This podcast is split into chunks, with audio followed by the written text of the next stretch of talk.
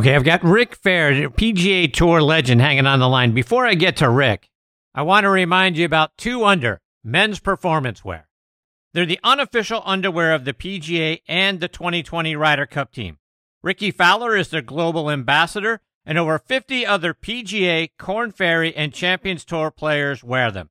Just to mention a few, like David Toms, Jerry Kelly, Justin Thomas, William McGirt, Scott McCarron, and Chris DiMarco. The Joey Pouch technology provides the ultimate male asset management, delivering maximum comfort from the tee box to the boardroom to the bedroom.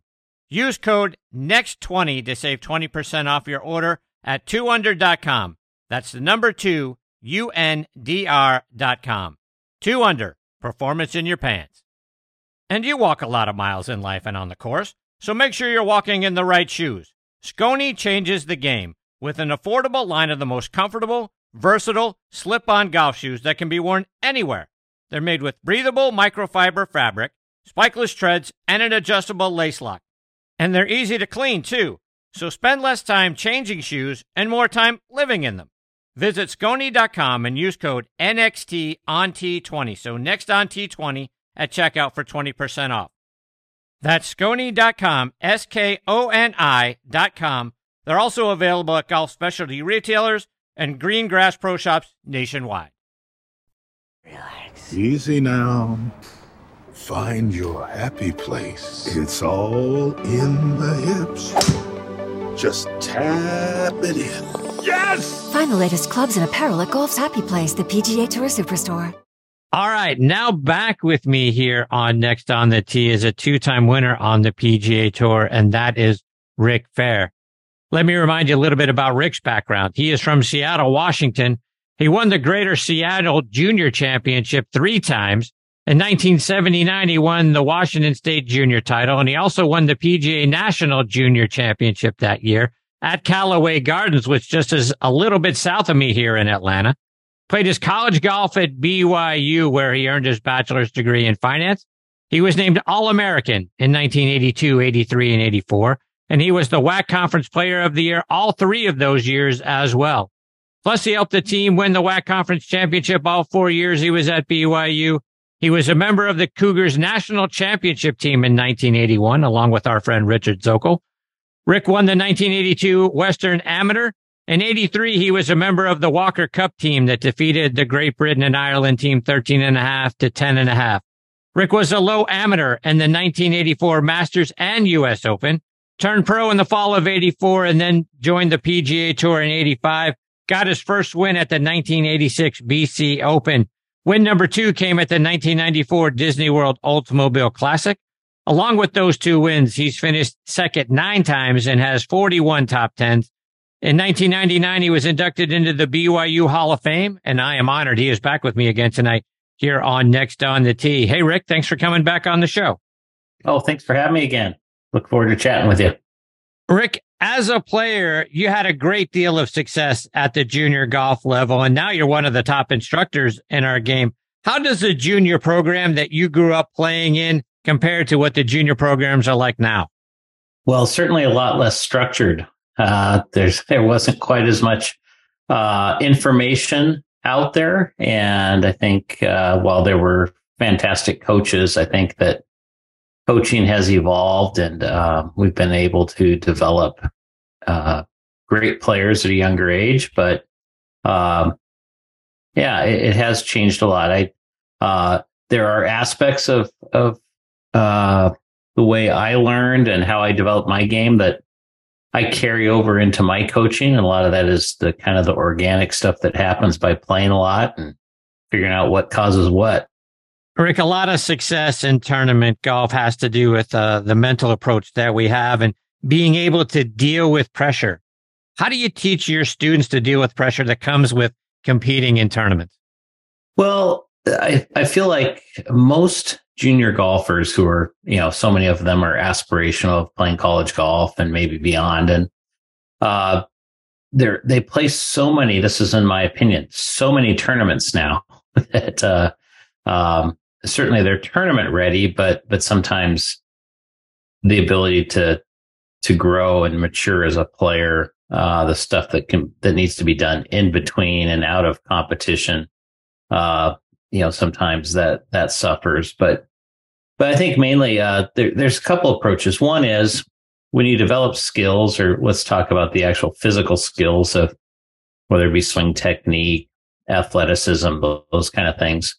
Uh, the higher you can attain, higher level you can attain with that, the greater confidence you have in your abilities. So, uh, certainly knowing that, it, that there's confidence and, and mental strength that, that comes from believing that, that you can handle most anything that comes your way. And then, of course, there's the, the training, specific training into, you know, talking about mindset and, and that sort of thing. And, uh, it's just, it's, it's super challenging for, for junior golfers because they're maturing, you know, and then they're not fully mature yet, you know, as far as their emotional development. So it's a rough ride, but, uh, you know, some players accomplish that or figure it out at a young age and, and others might come along and mature later. But certainly we have a lot of, a lot of tools we can offer people now. Sports psychology has evolved and is better than ever. There's more and more programs to plug, plug young players into. So uh, there's just a lot of good ones now. Ricky, you, you mentioned mindset, and a lot of your peers have talked to me about there's a difference in playing golf and playing tournament golf. How are those two things different? Well, I think uh, I think a lot of a lot of even recreational golfers can can uh, experience that or have experienced that at some level.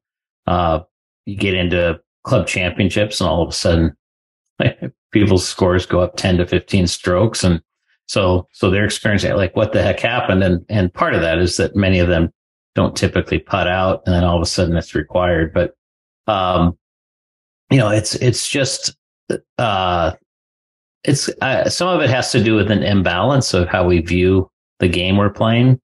And certainly humans and, and golfers specifically who have balanced their lives and recognize that that that golf tournament is not literally the end of the world and that uh, if we can detach our ego and our identity a bit from it, that can certainly help. And then, and then the other is, uh, I just think that, uh, yeah, plenty of golfers have either neglected or undertrained in, uh, in uh, preparing for that pressure. And again, I go back to as much as I, have been through uh, the FloCode golf training with Rick Sessinghaus, and uh, I've been exploring that for years. Uh, that side of the game, I still feel that golfers who play enough golf, and I know there's a there's an economic and a and a time constraint for most people, but uh, an awful lot of golfers spend most of their time on the practice tee and aren't able to play a whole lot or don't prioritize that. So they haven't developed the skill of adapting to situations and um, knowing specifically what to happen or how to handle certain situations. So, so it's kind of a, it's a multi-pronged approach, but, but certainly, uh, you know,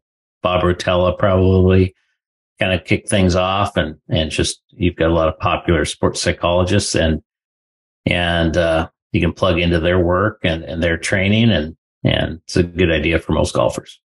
You were a part of the 1983 Walker Cup team, U.S. amateur champion Nathaniel Crosby, Brad Faxon, also a part of that team. Playing for your country has got to amp up the pressure to an even higher level. What was it like putting on a USA shirt and hat and going out and playing for your country?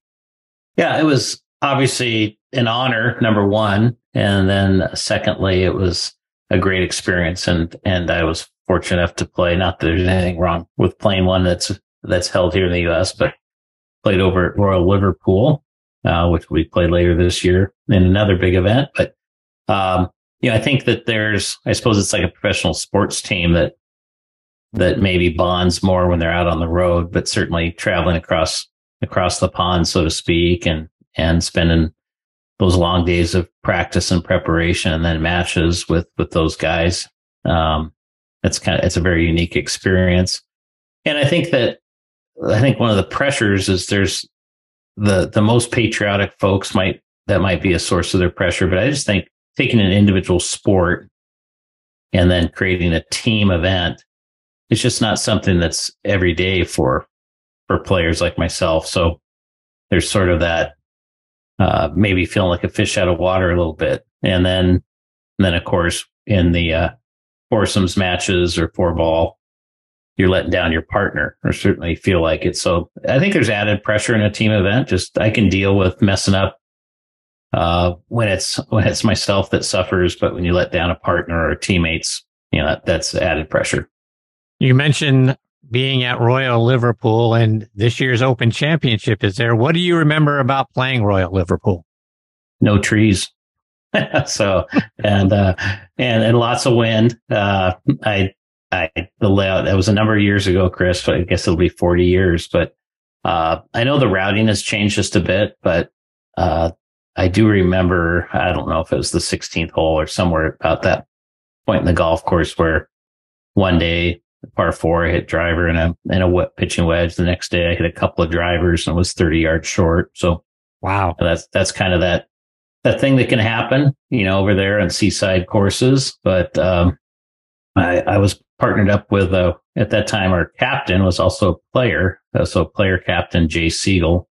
He was my partner in all the uh, the foursomes events, and so um, that was that was a fun experience. And uh, you know, neat golf course. It's uh, it's certainly it was unlike anything I had ever played up to that point in my life, and it was a great experience. We're a few weeks north of this year's Masters tournament. You were low amateur in 1984. You also got an opportunity to play there the year before that in 83.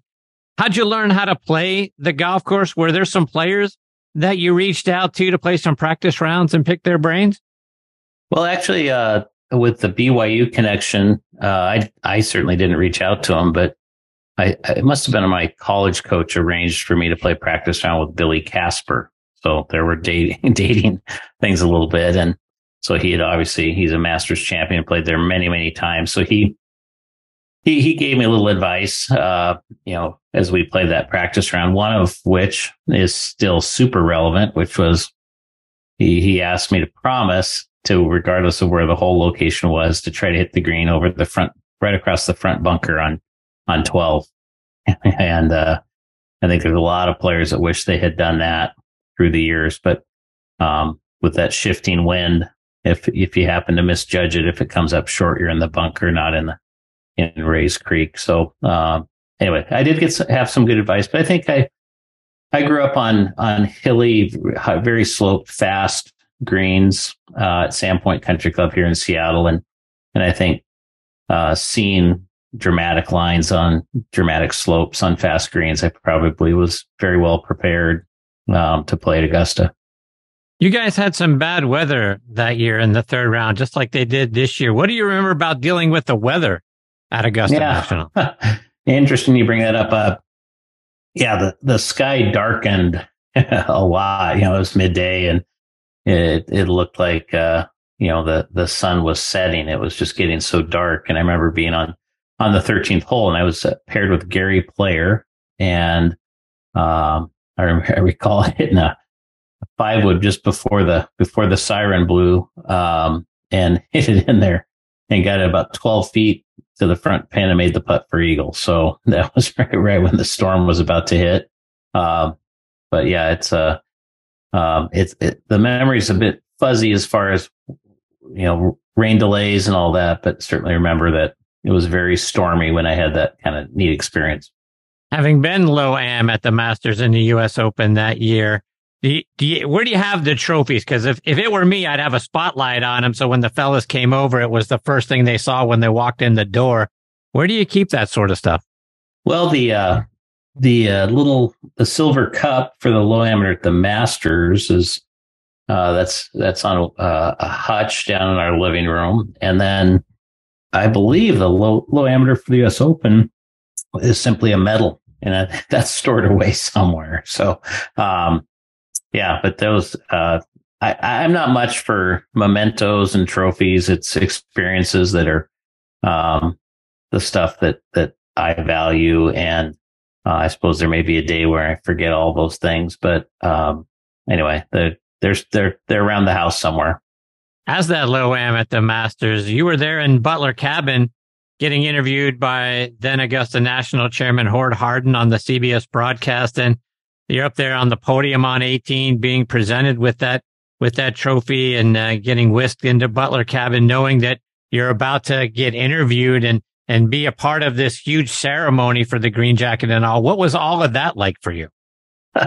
as it, as I look back and it's on YouTube, it's embarrassing. I, I, uh, I was, I was not very dynamic in the Butler cabin, but um, no, obviously, very few have had that opportunity, and and again, that's an honor. I was disappointed though, and I probably carried it in my countenance that I shot 75 the last day to to fall back to 25th. I was up there, uh, I think, started the day t- tied for 12th, and you had had had visions of of finishing much higher, but uh, yeah, to be in there with Seve presenting the jacket to Ben Crenshaw, um, yeah, that's a pretty pretty special special um, special time.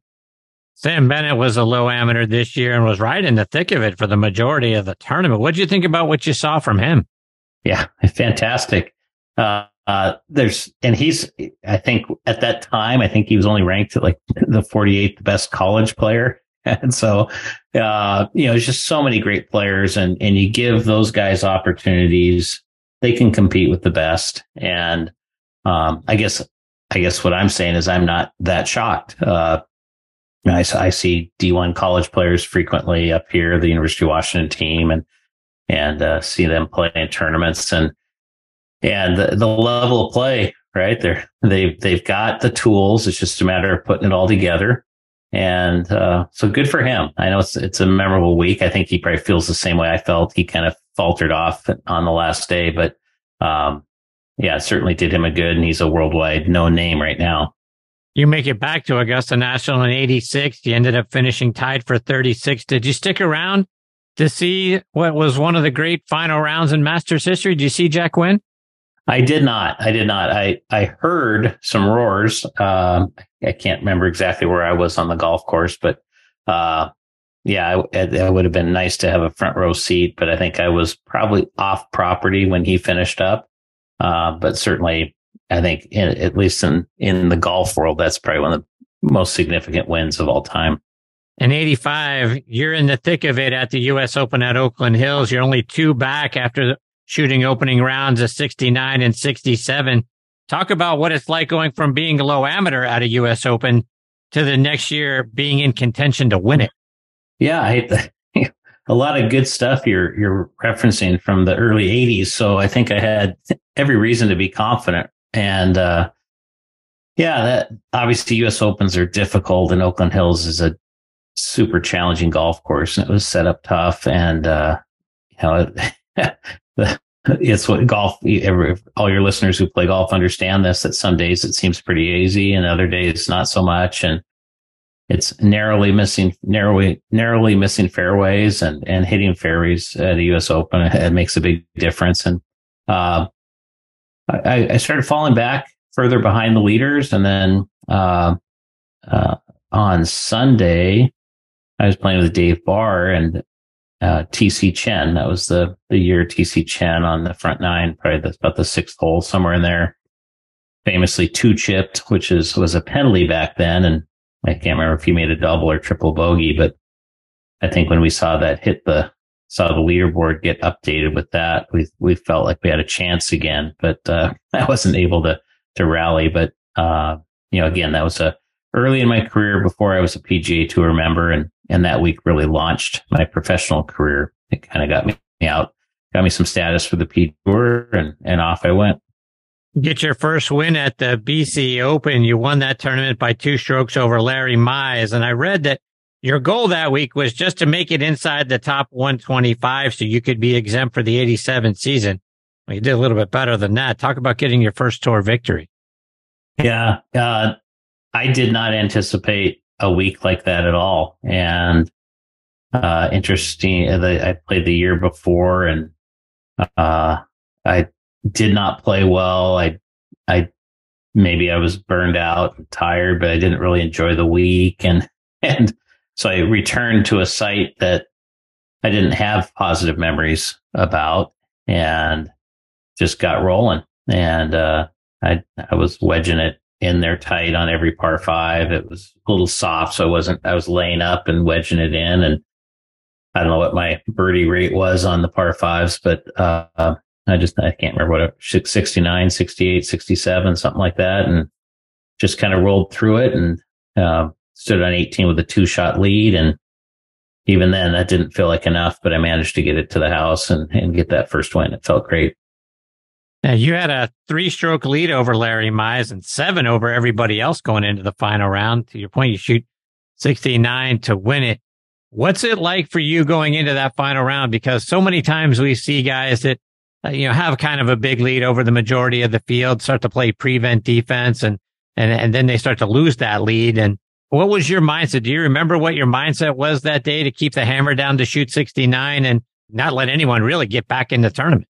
Yeah, it's I I don't recall the details of my mindset, but uh, I I do know that the opening tee shot's probably the narrowest one on the golf course. So uh, it was you know, if you can get get past that first tee shot, uh, you know, where you know it gets it gets a little bit easier, and uh, yeah, I, I was playing playing so well and consistently that that uh, it was probably easier for me to trust and believe than than those weeks where maybe you're doing it with smoke and mirrors and feel like things could fall apart. But uh, you know, I think I think it was just that golf course was a good fit for me, and and I felt comfortable there. It's, it's very similar to a lot of the courses here in the Northwest or in the Seattle area, very tree lined and narrow and and smaller greens, and uh, you know, it's just, it was my week.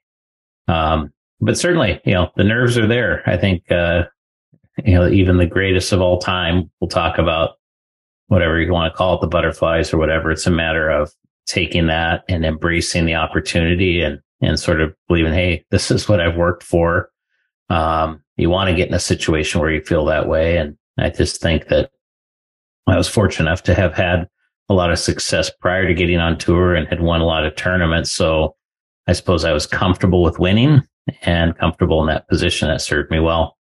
You had a gap for a while in your career before you get your second win, but you kept knocking on the door in the early 90s. You're in a playoff in the 91 Greater Hartford Open, at the 92 Hope Chrysler Classic, at the Memorial Tournament, again at the Sprint International. Talk about the fortitude to keep knocking on the door and not getting discouraged. Yeah, yeah, and and those were the highlights. The the the second place finishes, the playoff losses, those were the good weeks. There were a lot of struggles, and I think uh, that your average uh, journeyman PGA Tour player is going to have years or parts of years where everything's rolling, and then other times where you're working your tail off just trying to make cuts again. So had an awful lot of that that type of experience between 1986 and 1994 and hung in there. And, uh, you know, it came together again there at the Disney, but, uh, I probably played some of my best golf in the, in the early nineties. And, you know, 94 was a year I, I hadn't played particularly well until I think when I got to Denver, the international tournament that we used to have and started gaining some momentum and had a really, really strong fall. And then you know, again in contention and pulled it off. So, um, two for about 400 is, is my win record or win rate. So, but anyway, yeah, we cherish those though. Yeah. At that 94 Disney World Oldsmobile Classic, you, you win that tournament by two over Craig Stadler and Fuzzy Zoeller. and you and Stadler were tied going into the final round. But I read that you almost didn't make it to the golf course for your tee time on Sunday. You get there about 15 minutes before you're supposed to tee off. Talk about the events of that morning and how you're able to calm your nerves because I got to imagine you were getting stressed out.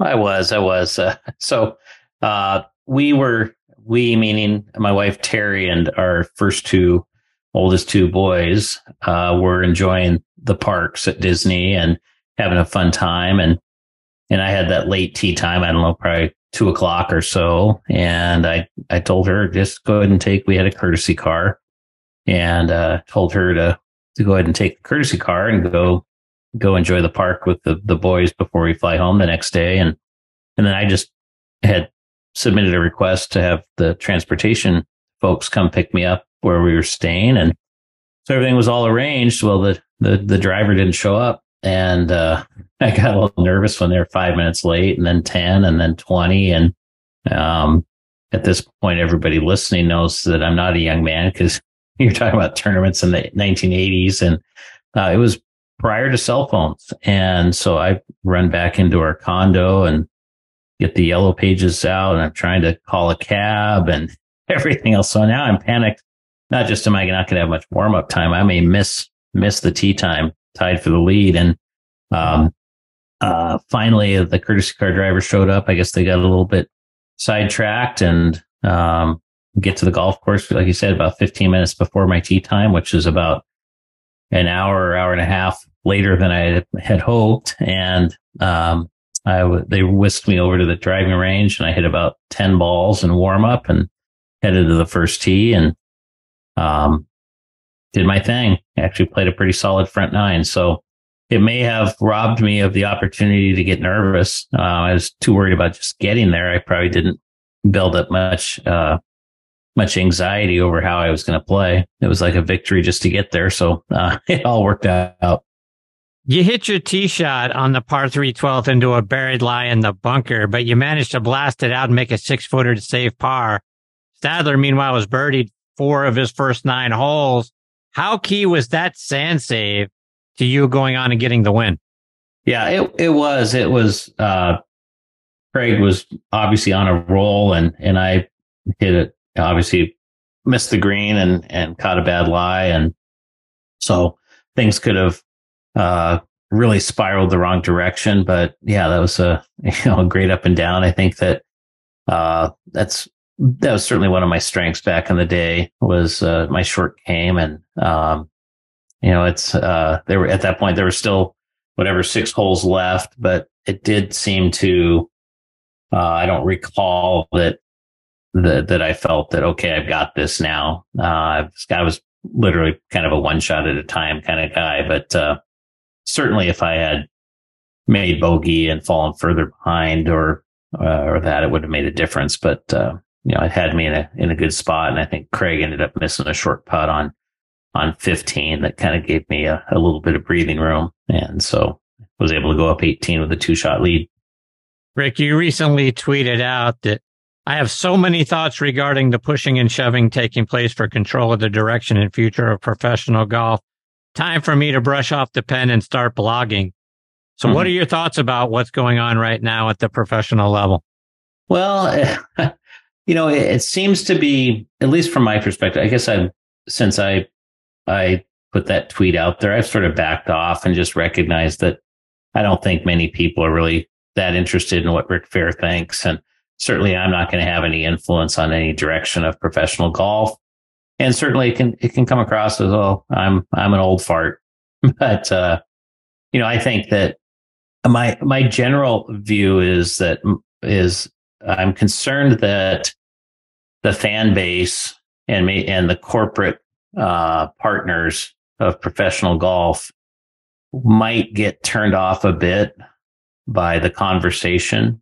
You know, when you have athletes now in, in golf making the kind of money they're making and then having some big name players communicate dissatisfaction uh, with how things are done. And um, I think that having been a, a, a board member on the PGA Tour policy board uh, when I was on tour, I think I have a pretty good understanding of how the business operates.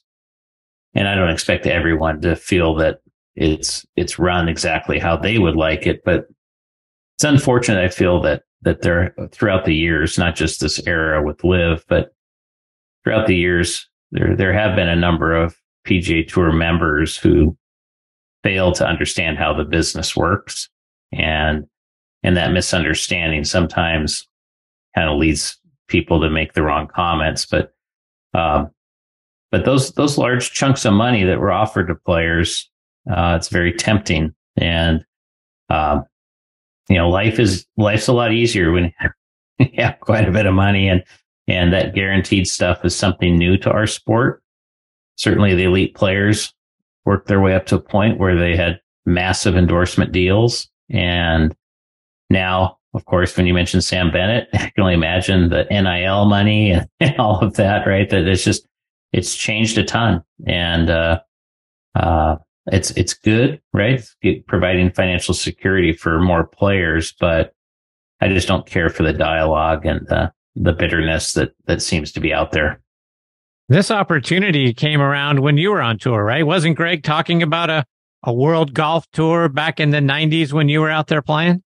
Yes, absolutely. And uh, I think that, you know, that being uh, squashed or quelched by, I guess it was probably end of Deane Beman's era and the start of Tim Finchem's era that, um, you know, the PGA Tour managed to kind of maintain their hold on professional golf and and control the schedule. And uh, so I understand where others might feel like there wasn't an opportunity to do new things, but uh, you know, certainly all the way back to Deane Beman, um, uh, the PGA Tour was always a priority to to provide as many playing opportunities as possible. And I recall when we had on the West Coast, we'd have frost delays and things like that, and and the the second round wasn't completed until sometime Saturday morning uh, our rules officials had suggested, you know, reducing the field sizes uh, to to to manage that situation. And and Deane uh, said, "No way, no way, we're not taking twelve playing opportunities away from guys." So uh, that's certainly changed, right? And I think there's a lot of external pressure on Jay Monahan and his staff and the board to uh, shrink field sizes and uh, re- you know, have no cut events. And, uh, so obviously that, that then, uh, is fewer, fewer starts for, for journeyman players. But, um, but the business of golf, I know that people are buying tickets and tuning in to see those big names. So I understand it, but there's a lot's changed in the last 30 years. So I got to get your thoughts on the idea of rolling the golf ball back. What do you think about the proposed model local rule to do it? It's fine. I, I, uh, I support that. I, in general, I just feel that um, pulling distance back, whether it be with a golf ball or or some in some other manner, uh, that that's obviously the the one that's been decided upon. I don't think you're going to see uh, driver configurations change and and all of that. But uh, no, I support it. I, I don't think that. Um, I think people are making a lot bigger deal out of it than it than they need to. Um, if if you pull the best players in the world back five percent or whatever the number is, the game hasn't changed.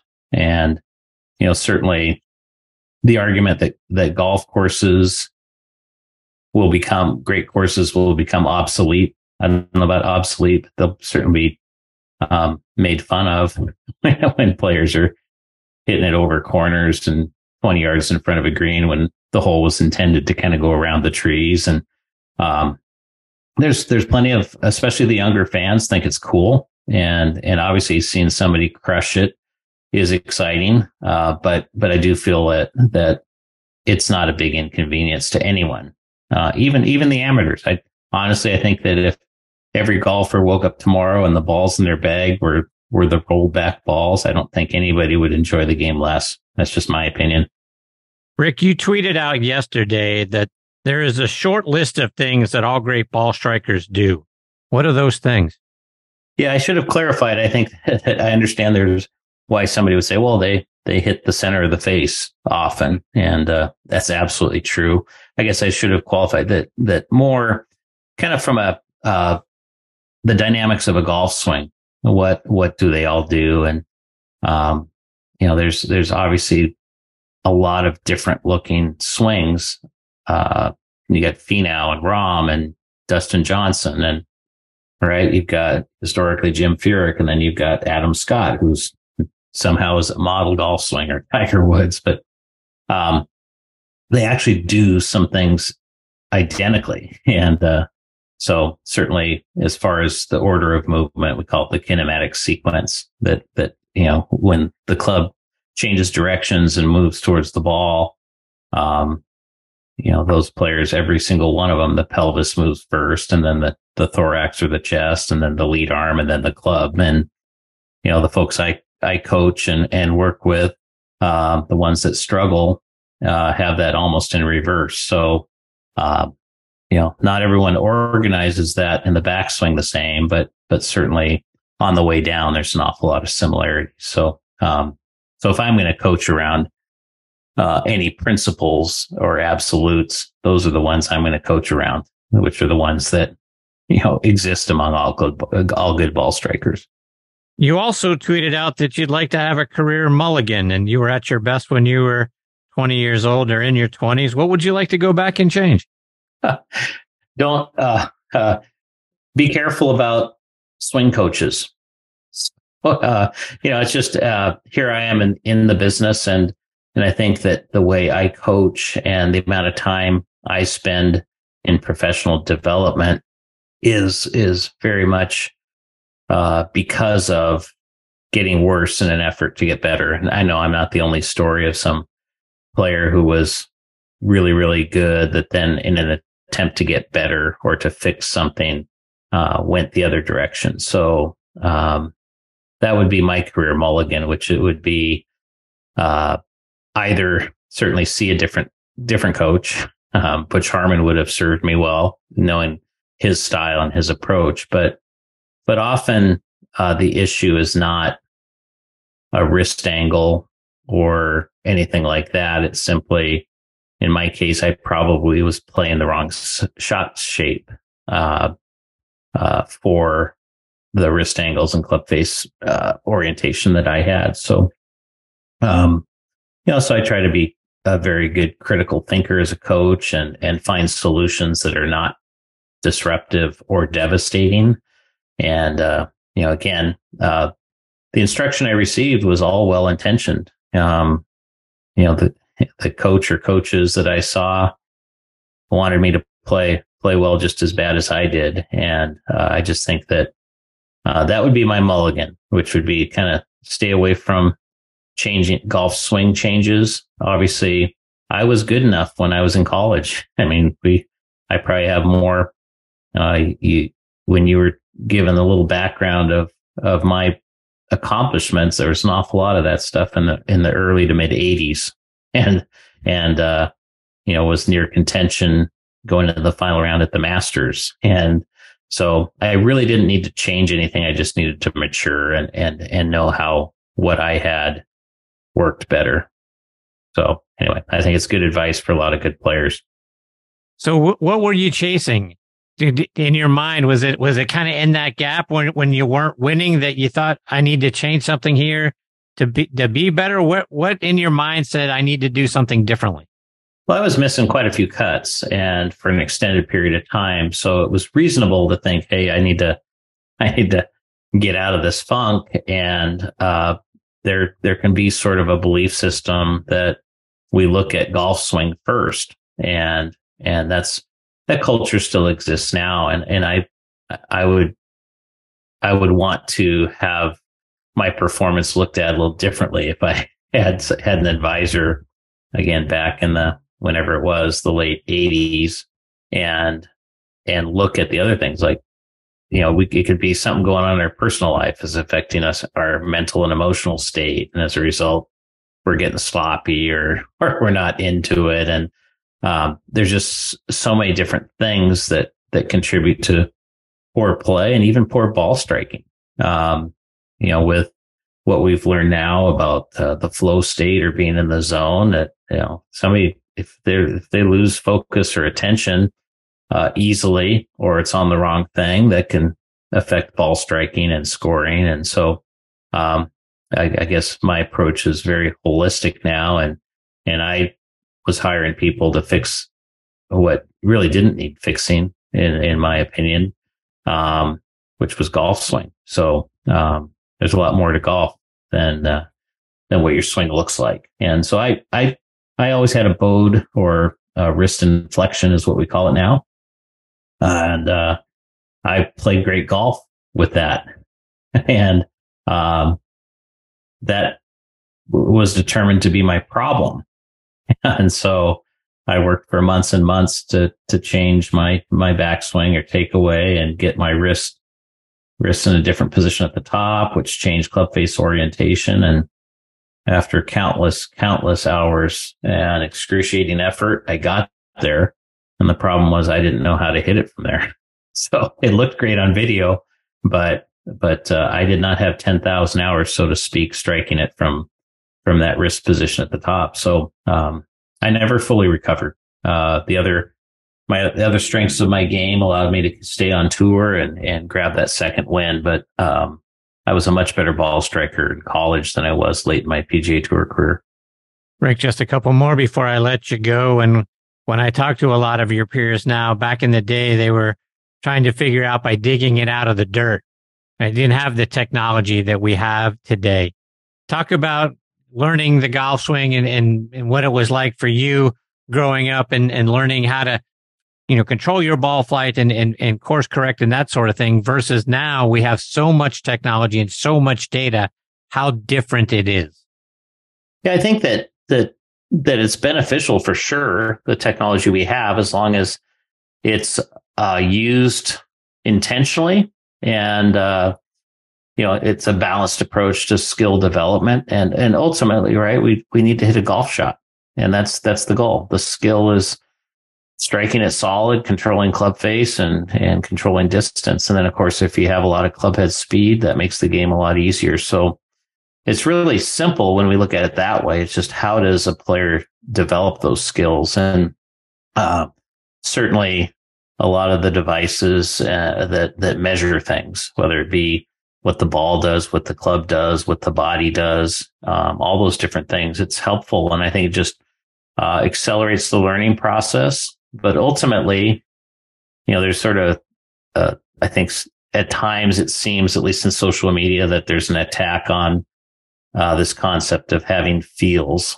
And I, you know, honestly, I don't think we have anything else, uh, you know, in our, you know, that brain, that command to, to muscles to move a certain way. And, and, and so creating movement and then developing adaptability. That's the part that I think I benefit from growing up is that I played so much golf and grew up without a driving range for the most part that I just learned to what to do in different situations and how to make the golf ball do different things.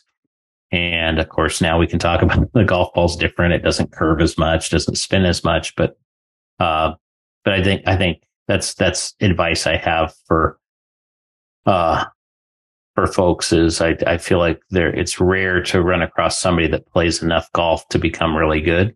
And I, like I said, there's economic and time limitations, but, uh, you know, there's just nobody's going to be a great player without getting out there and on the field of play and figuring things out. Rick, you're now a director of instruction up there outside of Seattle. Let our listeners know how they can come and get coached by you.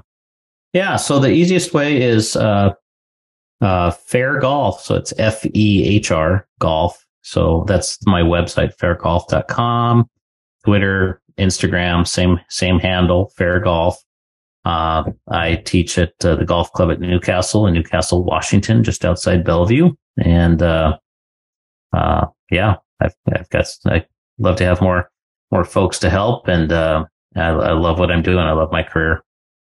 Rick, it has been a huge thrill to have you back as part of the show tonight and, and learning about your career and all the great things you're doing now as one of the top instructors in our game. I hope we get the privilege of having you back on the show again sometime soon. I'd love to do it. I'd love to do it. Thanks, Chris. I appreciate having me on. Rick, take care. All the best in your family. We'll catch up soon. Okay. Thank you. See you, Rick. See you. That is the great Rick Fehr, a marvelous player and now a top instructor in our game. Follow him on Twitter again at Fehr Golf, F E H R Golf, and at fehrgolf.com online. A tremendous guest, a great player. So, such a wonderful guy did so many great things as a junior player, achieved great things again at BYU, won a national championship there, won two times out on the PGA tour, now doing a great job as an instructor. So much fun having him here. Really privileged and looking forward to having him back on the show again soon.